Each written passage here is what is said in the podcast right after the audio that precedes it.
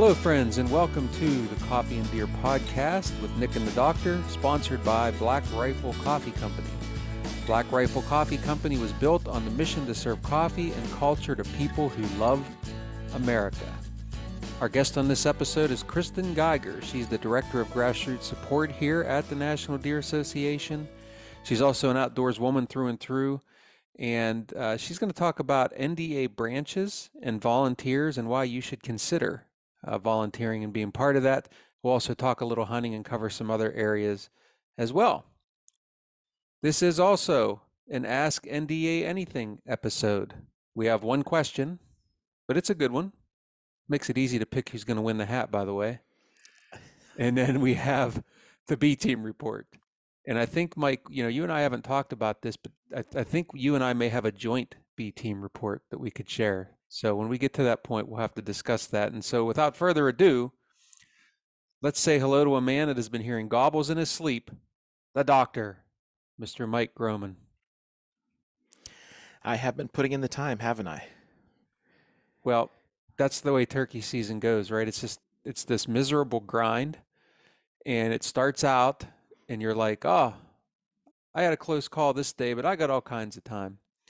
And then the next thing you know, it's like, "Oh, I'm not hearing any more gobbles and it's down to like a week left." And so we're quickly approaching that.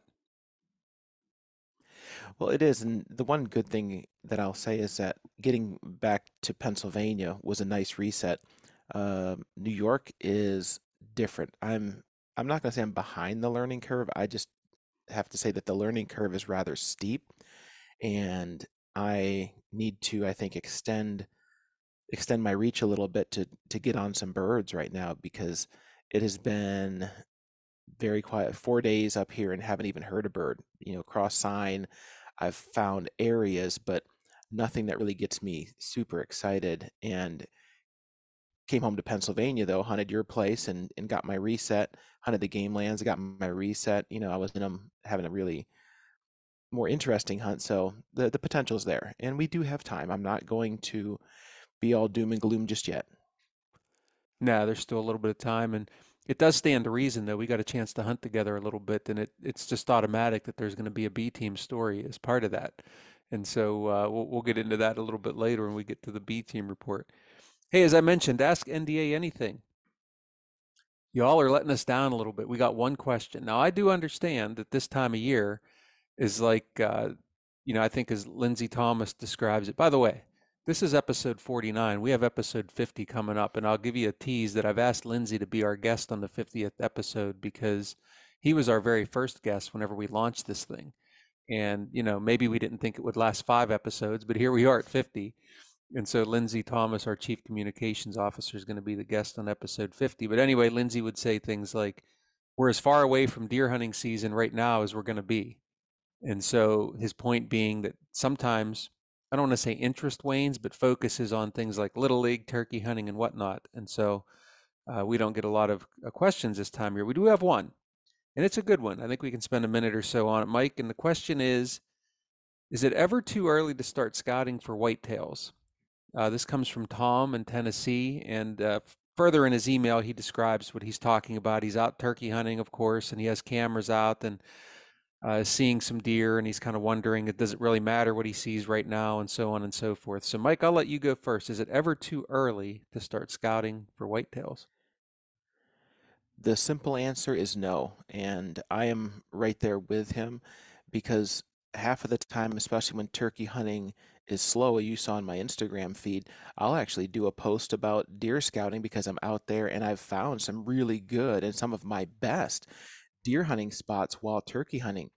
But um, you know, as we all know, some late season scouting before the actual spring green up can give you a pretty good idea about the deer activity, more specifically the buck and rut activity, based on the sign laid down in the fall. It's still very easy to see before the spring green up. So getting that information, but also using it with a certain grain of salt is also important. For example, if it's a potential um, hot amount of sign on an oak flat and that oak flat doesn't produce a food source that year, then all of a sudden that sign is pretty much defunct for the upcoming year if there's no food to pull the deer into that area. However, what I'll say is that you keep that in your memory bank and realize that, hey, I know that when it's a good oak year, there's going to be activity here and here's the sign and and that's the thing is always being able to use something that you found but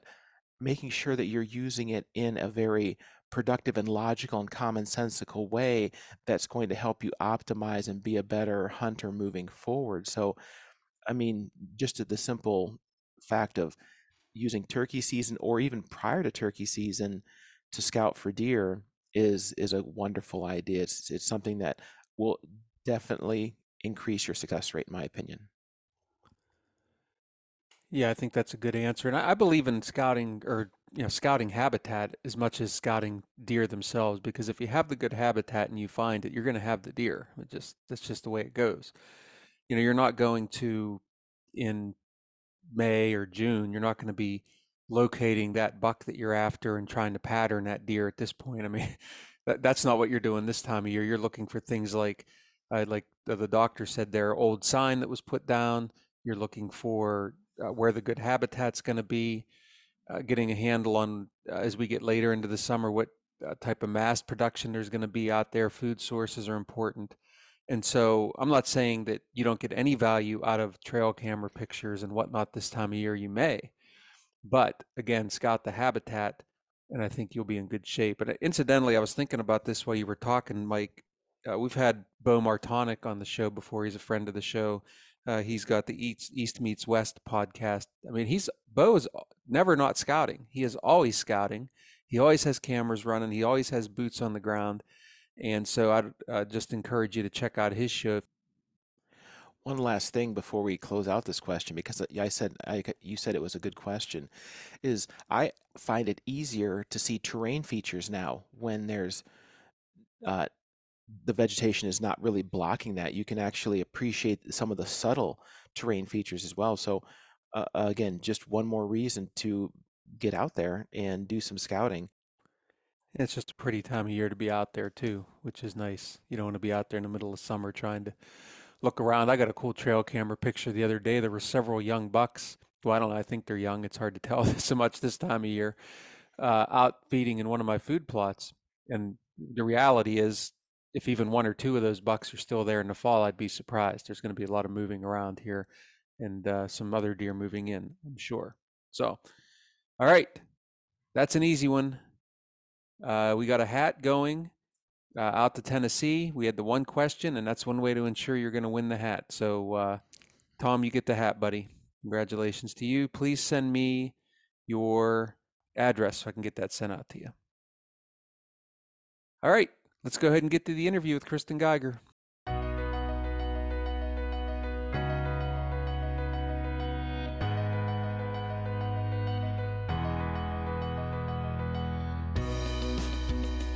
It is my pleasure to introduce my colleague at the National Deer Association, Kristen Giger, to the Pot Coffee and Deer podcast. And uh, Kristen, I've been hinting about doing this and wanting to get you on the show. And if you're a listener of the show, you may have heard that, but um, you have an important role at the NDA. And so I appreciate you taking some time out from that role to talk with us today. Uh, Kristen is the Director of Grassroots Support.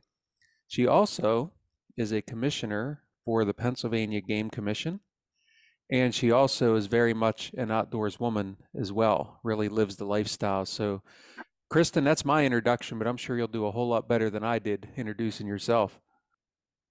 Well, you covered it from a 30,000 foot approach. So, I guess just to dial in a little bit, um, I'm a, a mother of two. Um, they are 15 and 13, respectively. So, currently in the trenches of surviving the teenage years while also trying to uh, play Uber driver and keep hunting and fishing as a relevant part of their very busy daily active lives. Uh, we also run a couple small businesses here, um, an exterior cleaning company and a, and a laser engraving company. Um, those are primarily Warren's wheelhouse, not mine, but um, we are never lacking something to do. Um, when we can, we take the kids and and spend as much time outdoors as we can. We hunt, fish, um, have the typical American backyard garden, and um, enjoy eating what it is that that we harvest, whether it's in the woods or or in the garden. Well, I know just by seeing your social media and talking to you that you are not letting grass grow under your feet.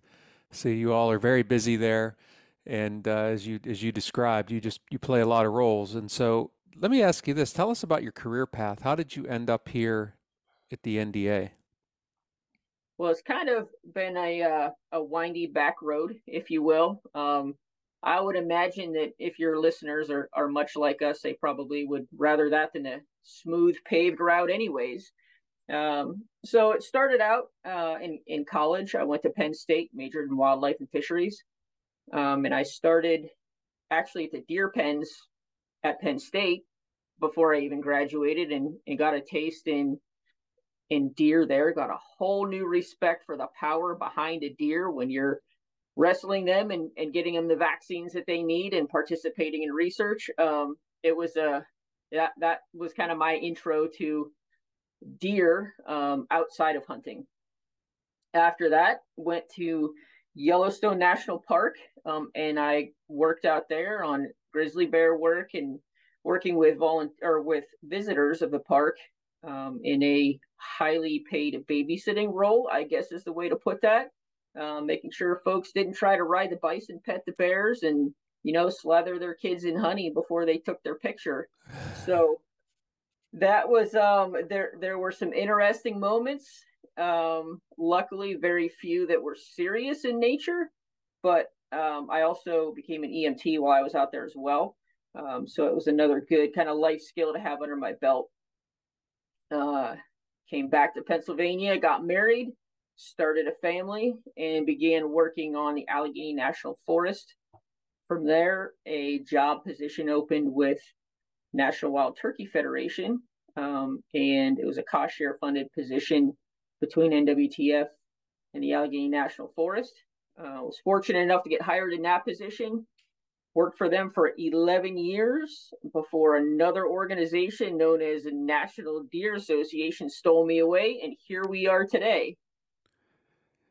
Well, that is quite the varied background. And you brought up Yellowstone, and I was aware of that, but it's something crossed my mind. I know uh, the times I've been there, one of the things that always, I don't want to say astonished me, I guess I shouldn't be surprised, but the average person who's not of you know, an outdoors background or just doesn't have that experience and how they view and interact with wildlife. I was always amazed at how they just looked at them almost, you know, elk is an example, or bison are very uh, visible there at the park. They just approach them as if they're like a pet or something like that. So I'm sure you probably had no shortage of experiences like that that were pretty scary.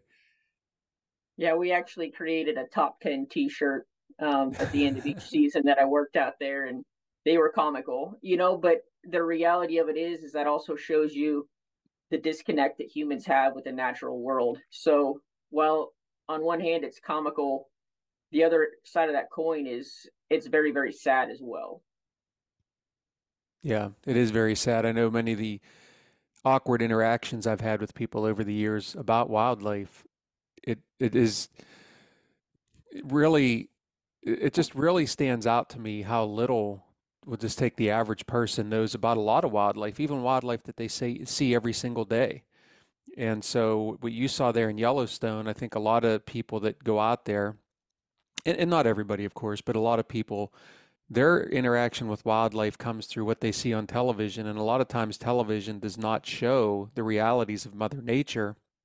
And when people say things like, well, Mother Nature will just take its course, they think it's like this uh, sort of storybook tale out there. But Mother Nature is very unforgiving, very rugged.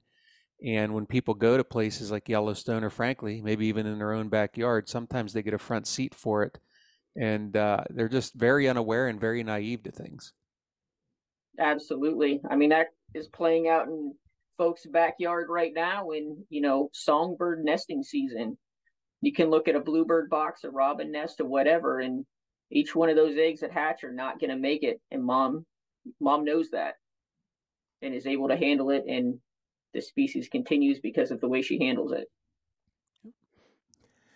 Well, I'm going to have to jump in there with just a fun fact in regards to people that I stumbled across that shocked the heck out of me is that back 200 years ago, when um, people were settling, you know, in and around this area, and, and even before that, one of the things that came I came across in this literature reading was the fact that parents actually knew and the reason that they had so many children was because they pretty much knew or expected that not all of their children were going to actually make it to adulthood just like in wildlife. I mean there was it was a very hard and tough time and families lost children as well Yep. Yeah, it's just an extension of that nowadays. I mean, obviously, healthcare and is so much better now, and thank goodness we don't live in that same environment. But it's not that way in nature. So, hey, let's let's switch gears just a little bit here.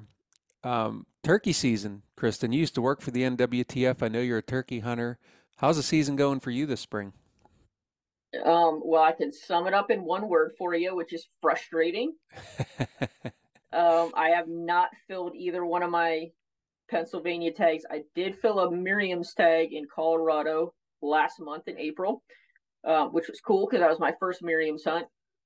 Um, in Pennsylvania here, I have just last week I had a bird that I could hear walking in the leaves. I could feel it when he gobbled. And he was on the other side of a giant Y black cherry tree, and he walked directly in, and he turned around and walked directly out. I mean, he was 30 yards away, and I couldn't do anything about it. So so goes hunting. Um, but you know, it's fun to get out there in the mornings and listen to nature wake up, even when sometimes she makes you mad. Well, the doctor and I know a little bit about frustrating turkey hunts, and uh, most of our wild B team stories come from turkey hunting. And I think that's my longest list. And I was talking to a friend the other day that was talking about the frustration and challenges of turkey hunting, but I knew you were out there giving it a shot. And I did see the bird that you got in Colorado, which was awesome, beautiful bird and you still have some time. So uh, hopefully you get that tag filled here. So, hey, so tell us about your job here at NDA. What the heck do you do for us? Well, so I came on as your director of grassroots support, and um, you know, to to sum it up, what that means is I, you know, I'm kind of the liaison, if you will, between staff um, in our volunteer base.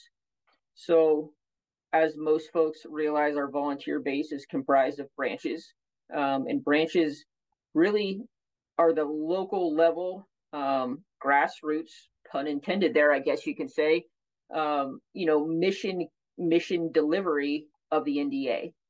So talking to all those folks, realizing their passion, their drive, their dedication to the to this organization and to conservation in general, um, and making sure that they have the tools that they need to get the job done. That's in a nutshell what I do.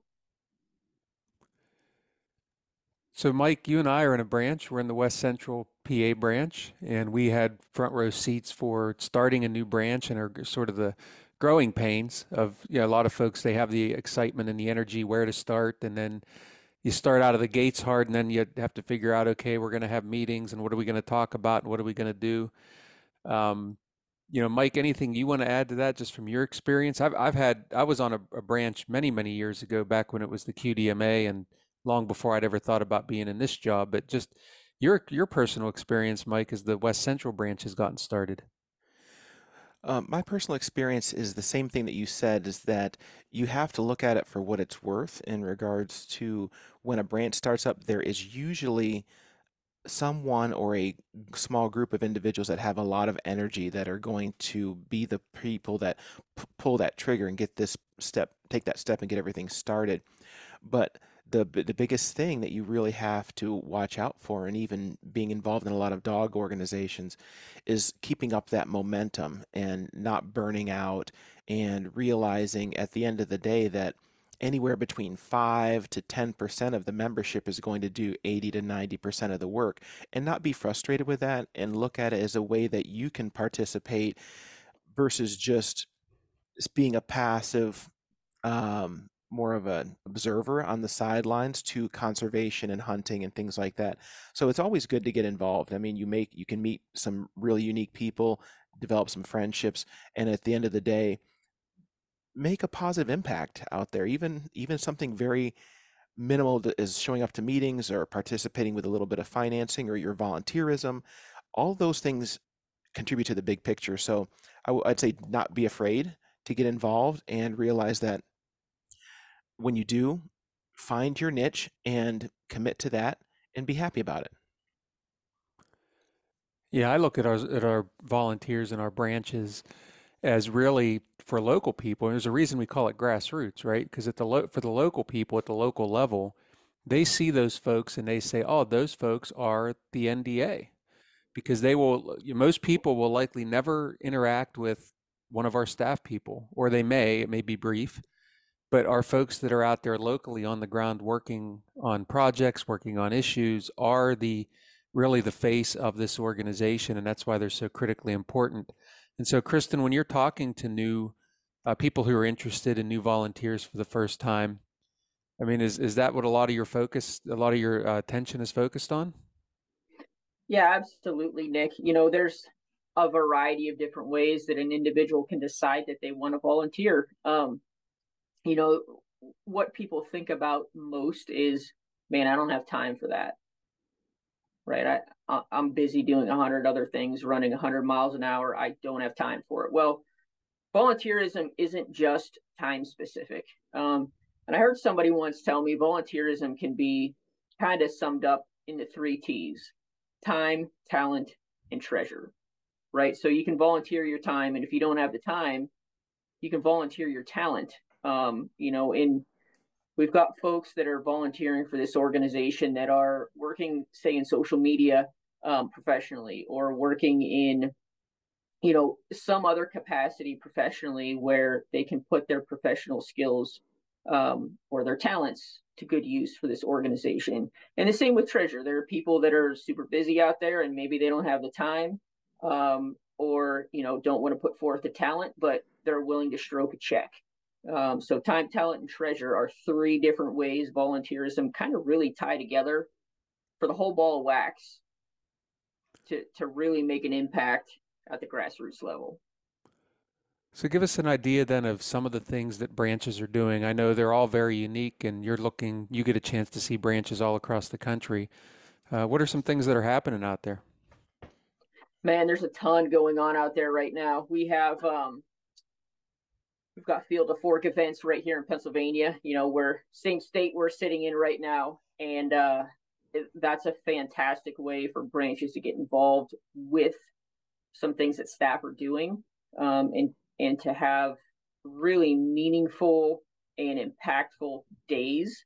Um, you know, they're they're truly impacting an individual's life. They're teaching them a new life skill, and chances are, you know, 10, 15, 20, 30 years from now, both of those individuals are going to remember that day. And you can't say that probably about anything that you did yesterday, maybe last week or last month. Um, but there's an opportunity to really have an impact with our Field to Fork program, and our branches are gravitating towards that. They're doing some other things too that are still kind of food centric. Um, up in Michigan, we've done a DOE Nation event, DOE Nation event, where um, they harvested a bunch of doe, and those doe all went to a food bank and are feeding hungry people. Um, we've got folks that are out there just just brand new branches that are like, man, what can we do to get off the ground? Because we're not established enough to hold a field of fork or to hold a donation, but by golly, we want to do something. Um, and you know, even if it's holding a cooler raffle, a gun raffle, whatever it is, you can't eat that elephant all in one bite. Um, so they're taking a little bite at a time, and and maybe they're raffling a Yeti cooler, maybe they're maybe they have two or three firearms, and you know they're walking around and selling tickets to their buddies. So any number of different ways from you know big things like that down to down to the guys that are just getting going. Yeah, you've mentioned uh, mentioned a couple of times about fundraising, and that's obviously an important part of having a branch to raise dollars that you can keep locally, but also support the national organization and the mission. And so, uh, talk about the availability of some goods that we have available to branches to help with fundraising, and also just you know, some people think of fundraising, they immediately think of the big banquet, but there are also other types of fundraisers. So, how do people get their hands on some of the things to raffle and, uh, um, you know, present at their banquet? And then also, what are some other activities they can do? Yep. So we have um, we kind of termed it a fundraising package this year, as opposed to a banquet, you know, the historic banquet package. And that fundraising package that we have this year has been used at events that are not banquets, that are other um, shooting events or branches have bought them and then broken them up into smaller pieces and used them here, there, and everywhere.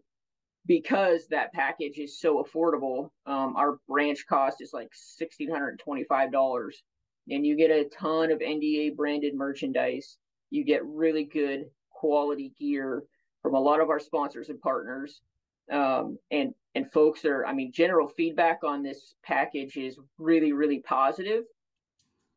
So folks are using that, like I said, in the traditional banquet realm and doing very well with it. They're breaking it up. They've got some educational sessions going on, some seminars, some things like that, and maybe they'll pull the Yeti lowball out of there and you know make a make sell some tickets on that at one event maybe they'll pull something else out and sell some tickets on it at another educational event that they have going on so number of different things there's an archery shoot coming up uh, this weekend in new york and they're doing some stuff there um, with different product that that National's been able to kind of help source at lower costs for these branches to be able to use for fundraising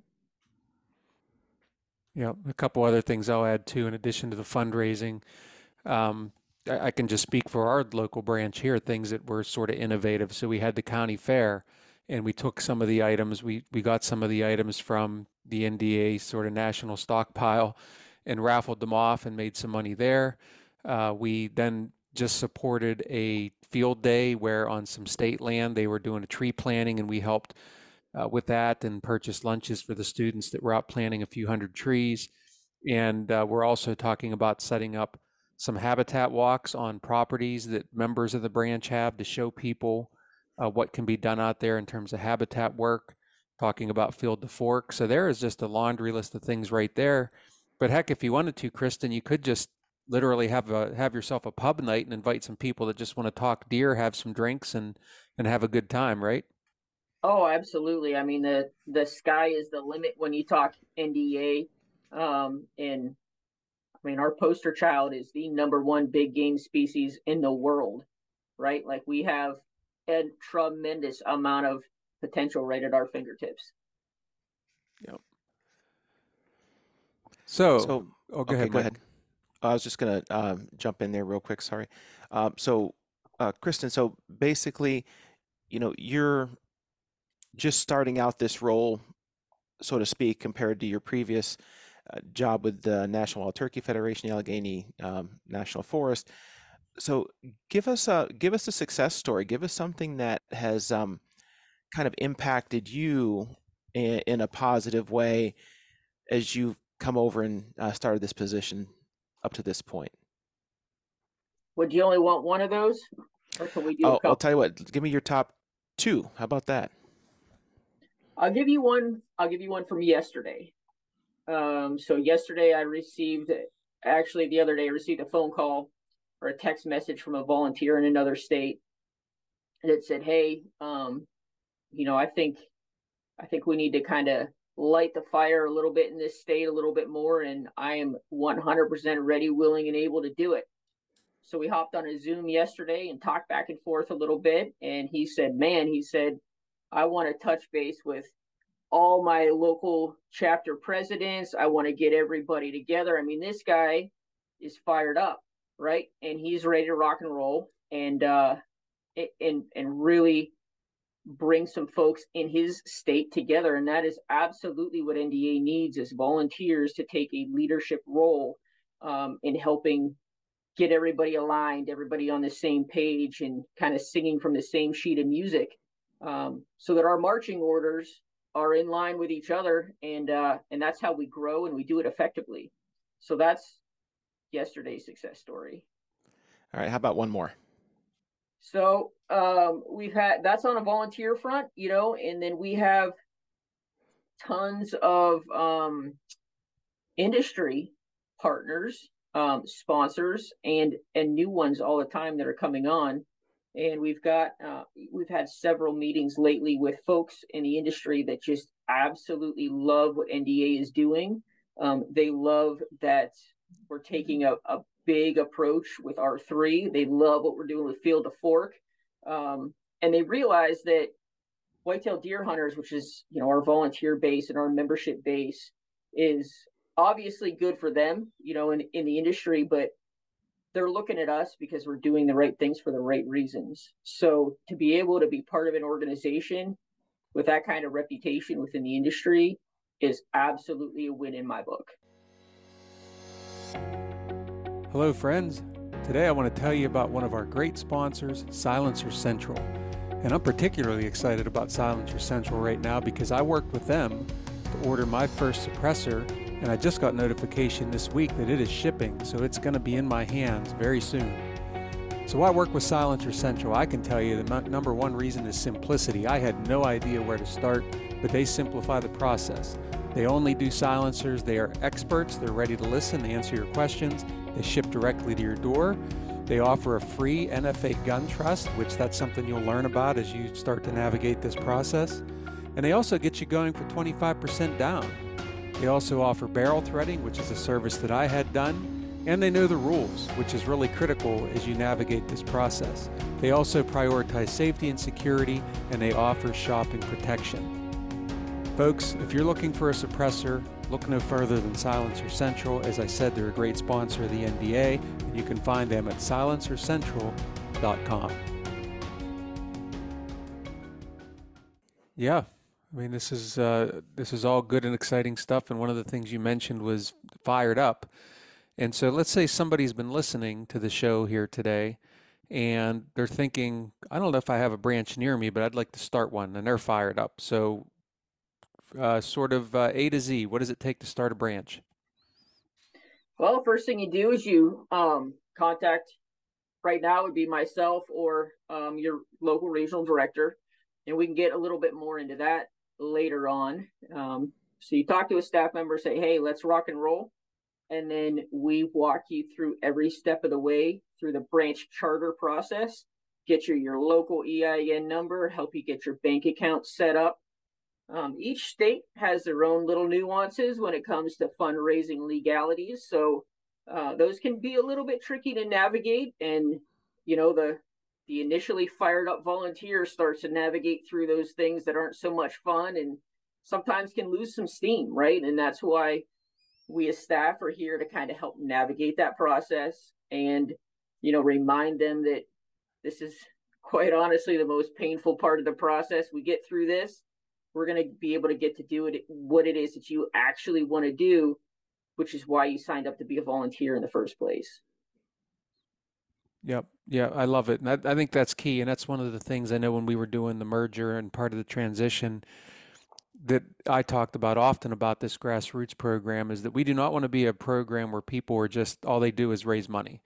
Okay, people don't join because they want to raise money necessarily. I mean, some may, but I think most join because of the excitement for the mission and they want to do mission related things. And so I think if you do the mission related things really well and keep people excited, then the fundraising naturally happens off of that. And so, um, you know, really that is our focus going forward. We need to do mission work, we need to do fundraising, but we need to keep the branches and the volunteers engaged and excited and fired up and not just fired up out of the gate. All right, so I'll jump in here real quick and I'll say that, you know, if someone is either involved in a branch and it seems like uh, your your members are losing a little bit of steam, um, or if you know your branch is going along really well to help to avoid burnout. From my experience with other organizations, is that also, I mean, we talk about, you know, the grassroots mission. We talk about obviously the deer, the conservation aspect of it, and then supporting the national organization. But don't forget to actually reward your members as well. As you mentioned, Nick, uh, just a pub night, maybe a cookout. Someone, you, you know, bring a plate and and do like a get together at someone's house and just talk about deer or um, for members themselves maybe you know you know using a little bit of that money to bring in um, someone that's a little bit more regionally or nationally known to do an education component where not only can you sell tickets to the general public that might be interested but your members get some or your you know uh, actually branch members get some benefit from that too. So i would just you know mention you know don't forget about keeping the members engaged because as kristen said to keep them fired up you know it's just like everything else. I mean there's a certain point where you need a break you need a reset you need to kind of refocus and that could bring in some new energy so always making sure that you're you know taking a look in not so much always externally but also within as well Yep, absolutely. It's not all, like I said, it's not all about just the the fundraising and the formal events. It's just about having some fun. I think that's a huge part of it. And so, Kristen, you teased this a little bit ago, so let's come back to it. You mentioned regional directors. We're hiring a couple important positions right now, aren't we? Absolutely, we are, Nick. You know, we went through went through the merger um, and had kind of a, I guess you would call it a skeleton crew, and we're kind of starting from that ground level. And what I really like about this organization and the position that we're in right now is that we are building in a very deliberate and strategic way um, to a be very financially responsible in the process and um, to do to do what it is that we need to do to give our volunteers the support that they need and deserve right? So right now um, putting a couple sets of boots on the ground from a full-time staff capacity standpoint, one in the Midwest, one in the South, um, will allow our volunteers better access to staff to help guide them through whether it's fundraising process, mission related work, whatever it is that they're doing for us. Yep, and the hope would be then we, we have these two initial positions, and we want to we want to do this sustainably we don't just want to run out and put 20 people on the ground. We have to make sure that our first two are sustainable and then get to the point, Kristen, I think would be an ideal situation would be that we have a person that can serve a reasonable number of branches and not necessarily a giant chunk of the country. And I think that would, would probably uh, be very welcome by our volunteers out there. Yeah, absolutely. We need individuals on the ground that can kind of help lead and guide and steer our branches to keep everybody, you know, like we've alluded to already on the same on the same sheet of music, you know, but still giving them some ownership and autonomy in what it is that they're doing. Um, you know, there is no there is no desire for staff to micromanage what our branches are doing. We've got fired up, engaged, passionate volunteers that know what our mission is and can drive towards it. And sometimes all we need to do is keep them within the side rails. All right, so I'm going to ask you for a sales pitch here. Somebody sitting here listening, maybe they're not even a member of NDA, but they've been listening to the show. But now they're in, they're energized and they want to do something. So if I'm a volunteer, maybe I want to start a branch or even find a branch. What do I do next?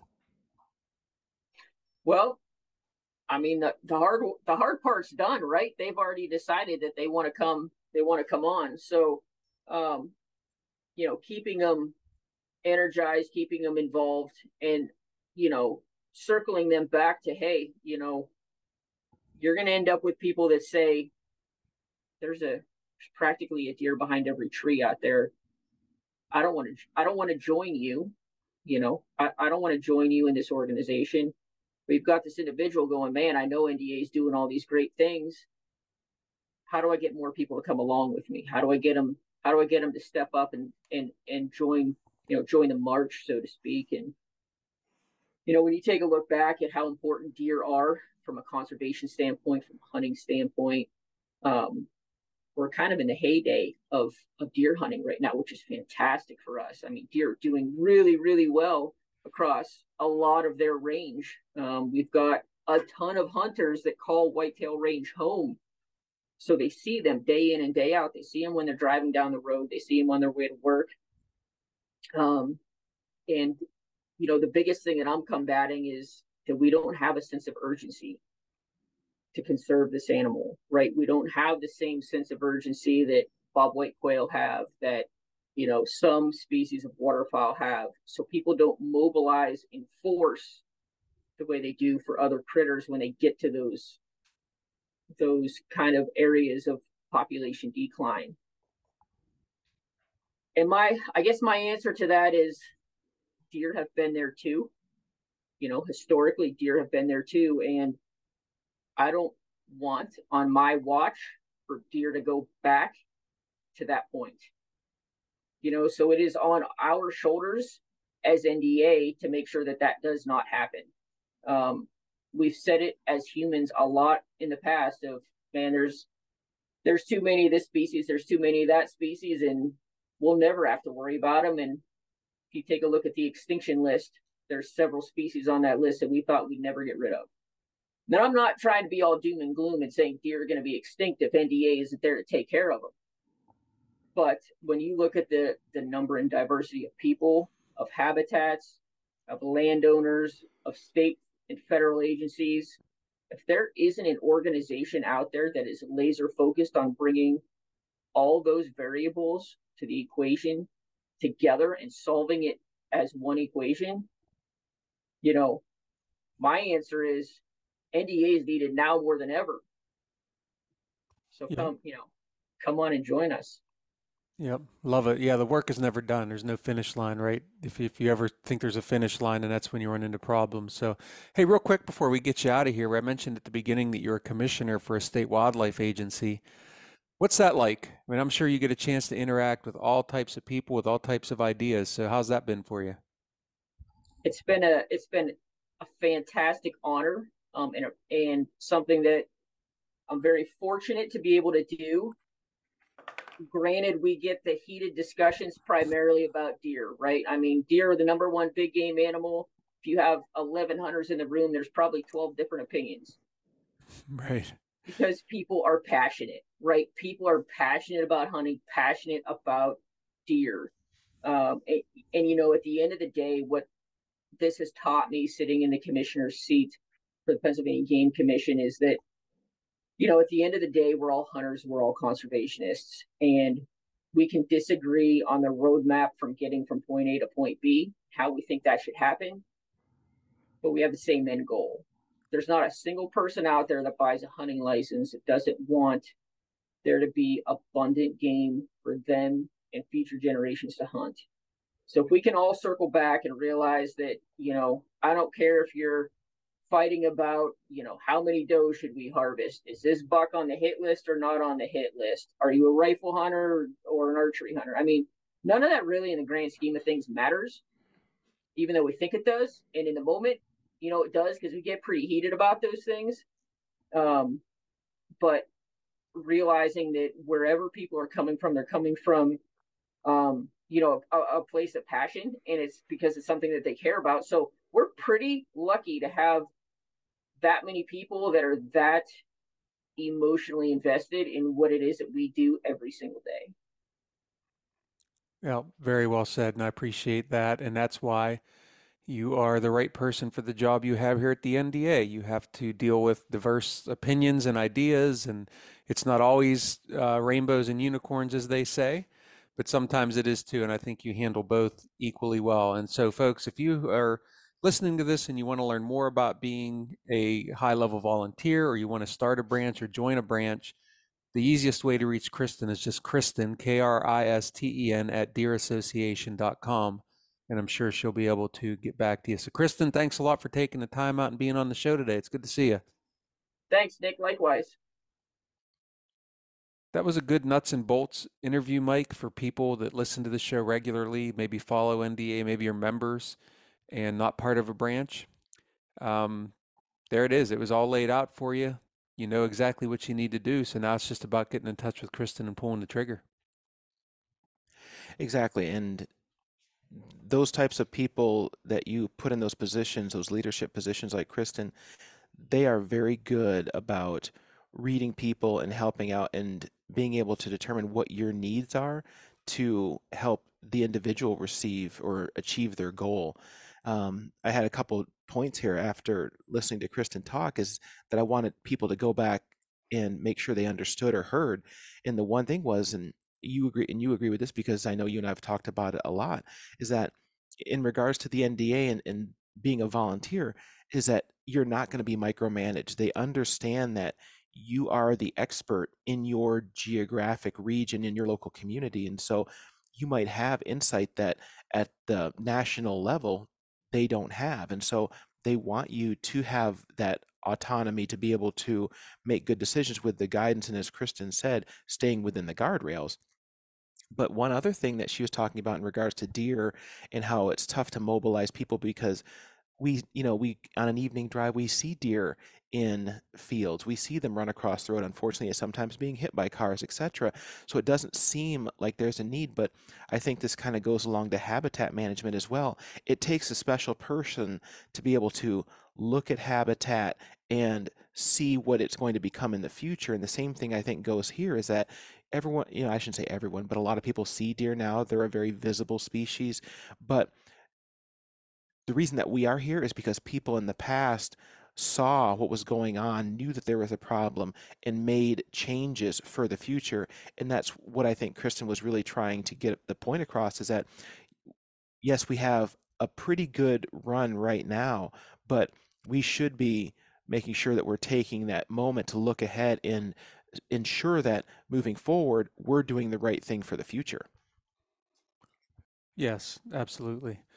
Um, yeah, there's again very good information. There's so much opportunity. You and I have talked uh, in this spring when we've been out doing some turkey hunting. A lot of our conversations have to do with habitat opportunity that we see, and we also talk about. Well, you said it the other day, even at my place, which a few years ago was just really a part of it was just sort of an abandoned strip mine and very little habitat for turkeys. Well, now I've got turkeys all over it, and it's because I've put the work in and the effort, and that's the most satisfying. It's not even about taking a, a deer, taking a turkey or whatever. It's seeing that habitat, seeing that, seeing the wildlife respond to it. We have grouse drumming. Uh, that's the cool stuff, I think. It is, I agree. And that's really I mean, at this point in, in the in the game, when I was in my 20s, I might not have felt that way because it was all about proving that I was a great hunter and and beating my chest and that kind of thing. And and we evolve as game managers, as conservationists, and I think that's something that at the stage at, that I'm at now, I will tell you it's very rewarding. And it's not that I can't go out and kill. It's um it's one of those things where I understand that there is more to the picture and I like I like that. More to the picture seems like a great transition to uh, this episode's B Team report.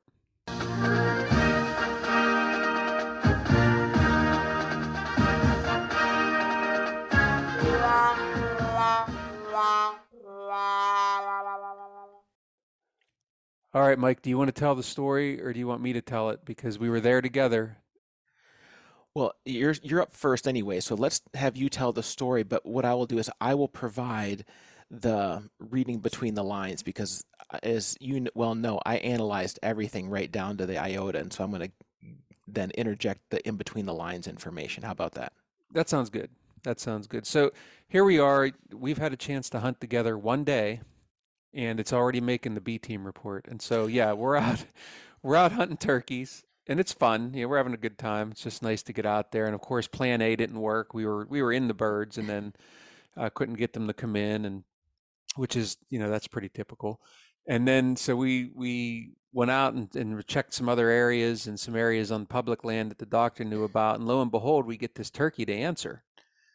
And he answered more than once. And so we're like, you know what? Let's let's go ahead and pack up and go after this thing. And so one of the challenges as you get later into turkey season, I mean, I don't know, I've made this mistake a million times. I'm, I'm going to blame it on things like vegetation though. It's just sometimes hard to hear exactly how far a bird away is uh, or how far away a bird is and depending on which way they're facing when they answer you and so on and so when we decided to go looking for this bird that was pretty that seemed pretty active it seemed like this thing was a mile away and so we you know, pack up and we start rolling out into the woods and we kind of get to a point and I don't remember which one it was, Mike, you or me, but one of us said, you know what, we might stop here and give it a call because we've actually covered quite a bit of ground. And it was so, you. I mean, you're the one okay. that said, you know, we probably should check this bird. And um, again, that was, I think, the point where you've already filled your turkey tag. So I think you had a little bit less invested in it.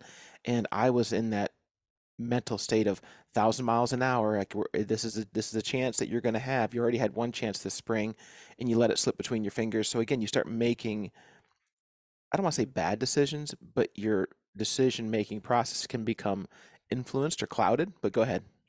Yeah, I will just say as a tip as we're talking about this B team report, we're, when you hear a bird and you think you know where it is, the smart thing to do is cut that distance in half in your mind and, and assume that it's closer because that's been most of my mistakes going after a bird I hear as I go in and I end up busting them out. So anyway, we go in and we stop and uh, decide, okay, we better give it a break, make a couple calls. So the doctor gets the old box call out and nothing. Cranks on it again and nothing. We're like, well, this is a familiar story. Then all of a sudden, we hear this commotion to the right of us, and literally, we we literally stopped right beside this bird that apparently we got on him so quickly he just hunkered down, and uh, while we're standing there calling, he flushes, takes flight at 12 yards. Yeah, at like 12 yards. And and Mike, tell us about your gun situation. Well, the whole point is is so let me so I'll tell you the gun situation. The gun situation was is my gun wasn't loaded yet um, we were walking in and let me so let's back up and start putting the information between the lines is um, we pulled over at a spot that historically I knew had been an isolated pocket on game lands that hunters just never found. And it's a location that no one would think about pulling over and calling at. All of the parking lot pull off areas are so far away that a bird wouldn't gobble from that distance. You're in their zone right here. So I pull out pull out the box call, because it has that frequency historically to get them to strike and i get a bird to strike and i get him answering us regularly so here's where problem number one came in is i got excited which i should because that's what hunting is about but i didn't pull out my phone and on my app at least look at the terrain to try and figure out based on the volume that we can hear and my hearing's not the best either that's why i pulled you out is that where do I think or where do we uh, suspect the bird is? That was error number one. Error number two was because we pulled off in the truck, we decided to roll down the road further in the vehicle. And the fact that we didn't appreciate walking distance was an I think error number two.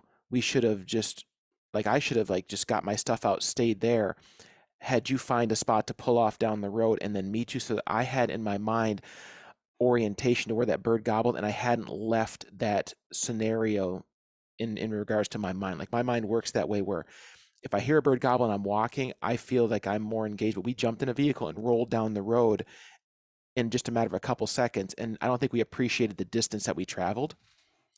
So then we jumped out. Again, I still thought that bird was back in a mile based on what we thought. We walked 200 yards after we pulled out our phones finally and checked the distance from the truck. We walked in 200 yards when you said, I think we should stop. Now, could he have been coming towards us? I'm thinking that where we were and looking at the topography to where we bumped him at, I don't think he had moved at all. I think we actually closed the distance on him way too fast with the vehicle and then getting out and walking because we walked in at a pretty good clip too because we were trying to um, outpace the time because it was creeping up on closing time. We only had about two hours before it closed, and we need I wanted to have as much of that time as I could. So uh, those were the errors in in our decision making process so far.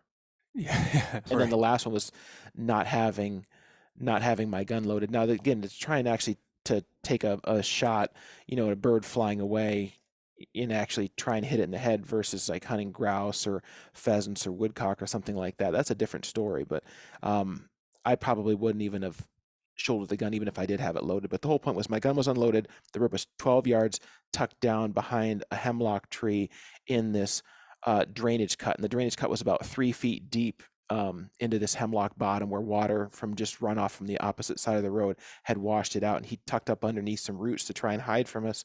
And when we actually called and he didn't answer, and we called again, didn't answer, and we just sat and listened quietly because we were going to think about what we should do next. And that silence is what made him nervous.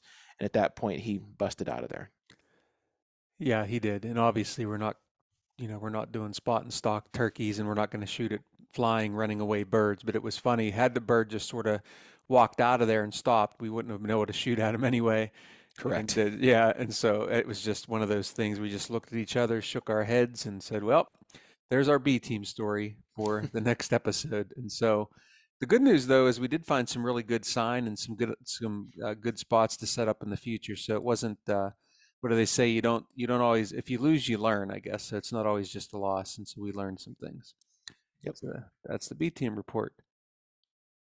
Hey, uh, other things going on, Mike. I know um, we're getting later into the planting season, so I put my garden in. Number one, nobody cares about that, but I did get that done. But I planted um, a visual barrier along the front of the road frontage on my place. I've never done that. I've seen a lot of other people do it, uh, but I'm going to give it a try this year. I just put that in the ground the other day, so we'll see what the results are. Like we talked about, it's it's always a process trying to tweak, and you've seen some good improvements with some of the things that you've done. And you know, you and I have discussed it. I'm sure you've discussed it with Ron. It's something that we think is going to continue to add to your place. Yeah, yeah, and I used the Whitetail Institute uh, barrier product. We'll see how it turns out. I did everything that they said to do, uh, but we'll see. The soil's a little sketchy there up along the road, but we'll see what happens there. So I got that in the ground.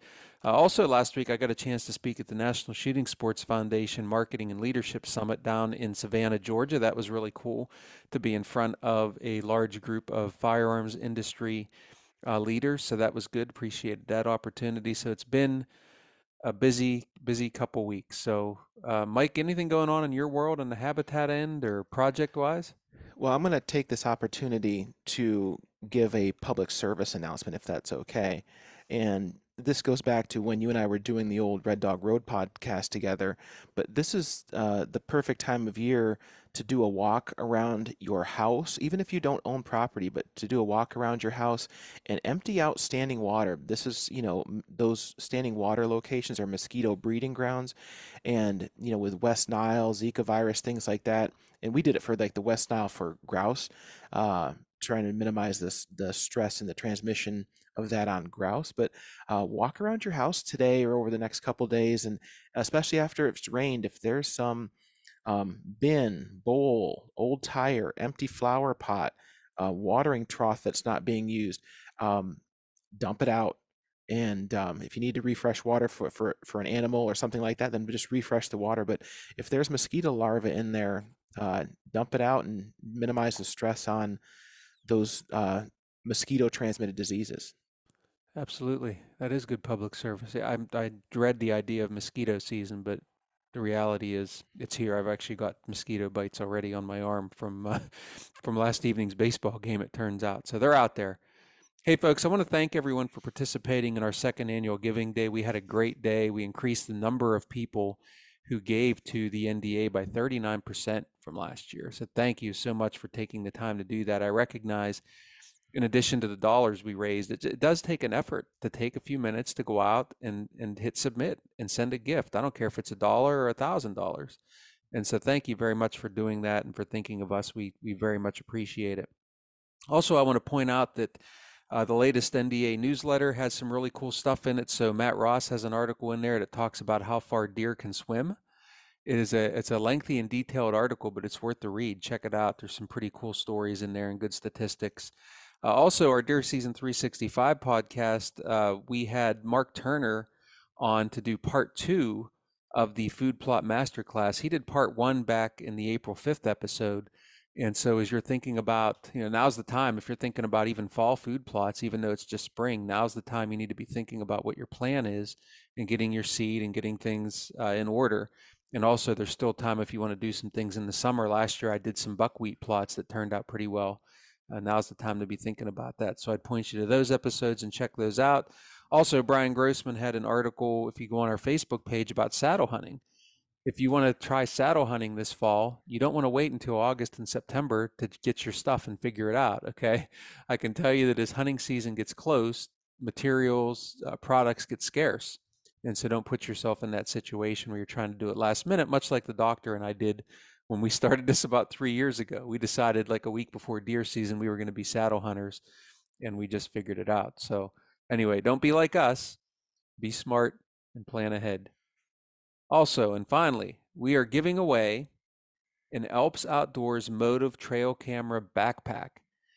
So trail camera season, uh, the traditional trail camera season will be fast approaching, and these packs are really nice because they hold multiple cameras in one place, keep everything in one spot for you while you drive around and uh, hit all your good spots. So all you have to do, go to deerassociation.com slash alps. Does not cost you a thing. You just enter your contact information and you have a chance to win that great pack from our good friends at Alps Outdoors. So again, free to enter. Folks, we do appreciate you listening. We enjoy making the show. We hope you enjoy listening just as much. National Deer Association, where we are united for deer.